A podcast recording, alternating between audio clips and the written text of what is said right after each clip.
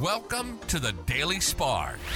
A quick flash of inspiration as you dare to shine. Here's your host, Pamela Gear.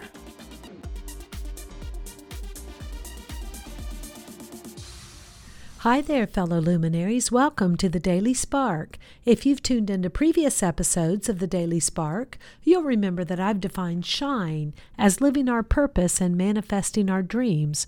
Join me as we learn to shine together. Today's episode is called What Feels Good. I know a lot of you are way too young to remember the Osmond brothers, but I'm not. As I was following a link this week, I came across a note from the oldest Osmond brother, Merrill, that so much matches what I've come to believe as I've gotten older. He said, instead of always hustling to build a life that looks good, why not slow down and focus on building a life that feels good instead? Then see the difference it makes in your perspective and your happiness. I've really come to understand that life is a feeling game, and the way I'm feeling says a lot about what I'm creating.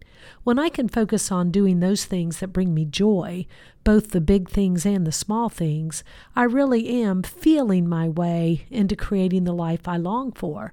And when I'm brave enough to use my feelings as my guidance system, as Esther Hicks says, then I am much more conscious of what I'm creating.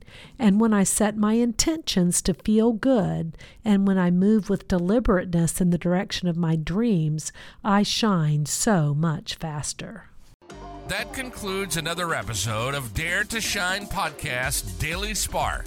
A quick flash of energy to inspire you to shine. Please go on over to iTunes or wherever you listen to the Dare to Shine podcast and subscribe and leave a rating. That helps other luminaries like you find this show and begin to shine.